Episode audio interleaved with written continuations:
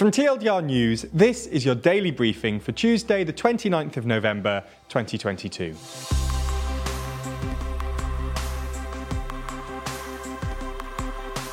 Good afternoon. In today's Spotlight story, we run through Rishi Sunak's China speech. This isn't the only thing happening in the world, though, so we'll also run through three of today's other important stories. And in our exclusive Nebula section, Jack vents about Elon Musk. But first, how did Rishi Sunak use his speech to reset the UK China relationship? Last night, the UK's Prime Minister Rishi Sunak spoke at the Lord Mayor's banquet at London's Guildhall in what was his first major foreign policy speech as Prime Minister. He spoke of reinvigorating our European relationship on security and migration and building deep and long lasting partnerships in the Indo Pacific. But most notable was that he set out his approach to China, declaring that the so called golden era of Sino British relations was over. The speech was carefully watched as Sunak had faced some claims during the summer leadership election that he was soft on China and questions about his lack of foreign policy experience. The most quoted part of the speech was Sunak's proclamation that the so called golden era is over, along with the naive idea that trade would lead to social and political reform.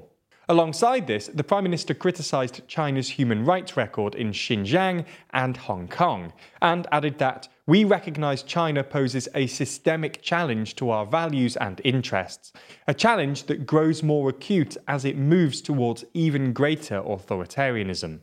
Sunak did temper his criticism, though, by adding that nor should we rely on simplistic Cold War rhetoric or ignore China's significance in world affairs, particularly relating to global economic stability and climate change.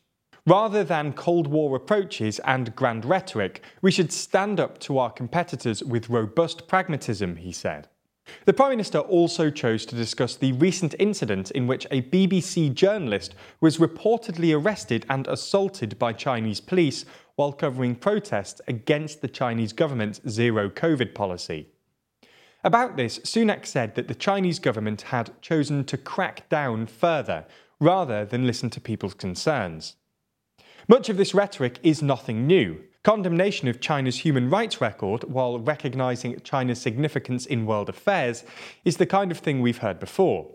As for what Sunak's China policy will look like in practice, we just don't know yet. The Prime Minister promised more details on the UK's national security and foreign policy in an updated integrated review next year. Parts of Sunak's speech were met with criticism, not just from the opposition benches, who said his speech was thin as gruel, but also from within his Conservative Party. His description of China as a systemic challenge rather than a threat, and use of the phrase robust pragmatism, drew the ire of former party leader Iain Duncan Smith, a prominent China critic, who said it's clear that China is a clear and present threat, and questioned whether Sunak's robust pragmatism sounds more like appeasement. Okay, so that's the biggest story of the day, but there's a lot more going on around the world. So here's a rundown of three other stories. The UK's Office for National Statistics has released a new batch of data from last year's census, revealing that, for the first time, less than half the population of England and Wales describe themselves as Christian. The last census in 2011 saw 59.3% of those in England and Wales self describe as Christian. Ten years later, this has fallen to 46.2%. In terms of raw numbers, that's a fall of 33.3 million self described Christians to 27.5 million.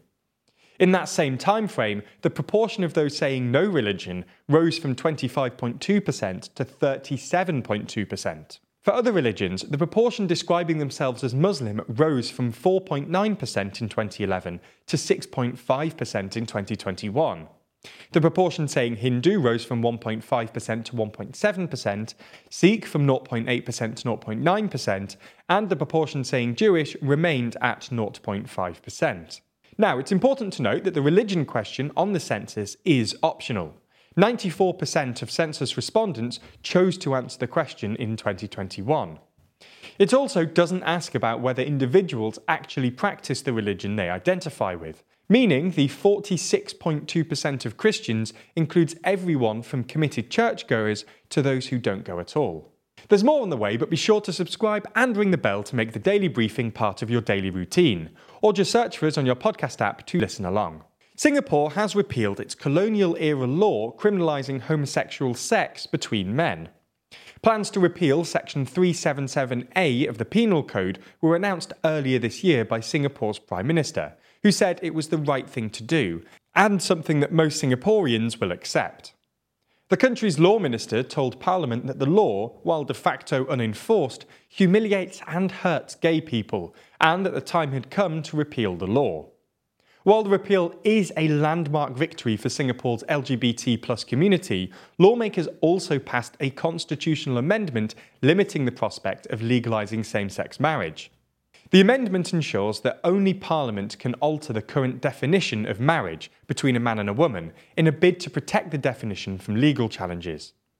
Singapore's Home Affairs Minister said the government was trying to maintain a balance between uploading a, quote, stable society with traditional heterosexual family values with space for homosexuals to live their lives and contribute to society.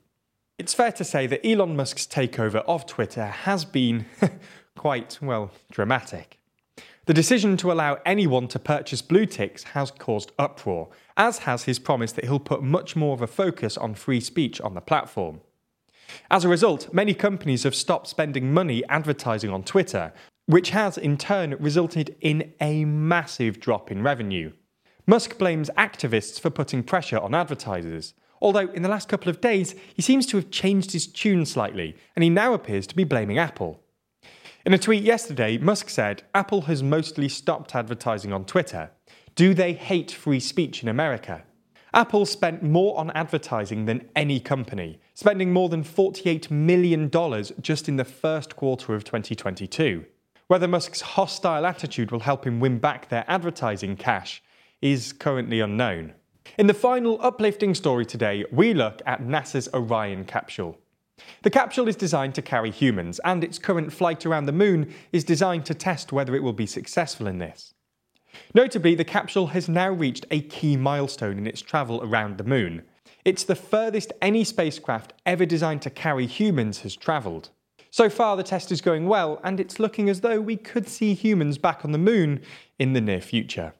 That's all we have time for on YouTube today, but if you want to see the TLDR CEO rant about Elon, welcome to day two of hate. You just can't, like, that's just a terrible argument. It's like me saying if you don't watch every daily briefing all the way to the end on Nebula, then you hate puppies. It's like. That's what I'm saying. Then watch the extended ad free edition of the daily briefing over on Nebula.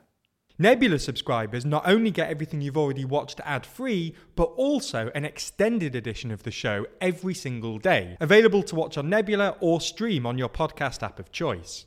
So, if you want to support the channel and get a more extensive daily briefing every day, you'll want to sign up. And there's good news. Our friends at CuriosityStream, the streaming service which offers some of the best documentaries, is offering a deal whereby you can get both platforms, CuriosityStream and Nebula, for less than $15 a year. That's all the best documentaries you could want on CuriosityStream, and then more TLDR on Nebula, including the extended briefing, other full exclusive TLDR videos, and it's always ad free.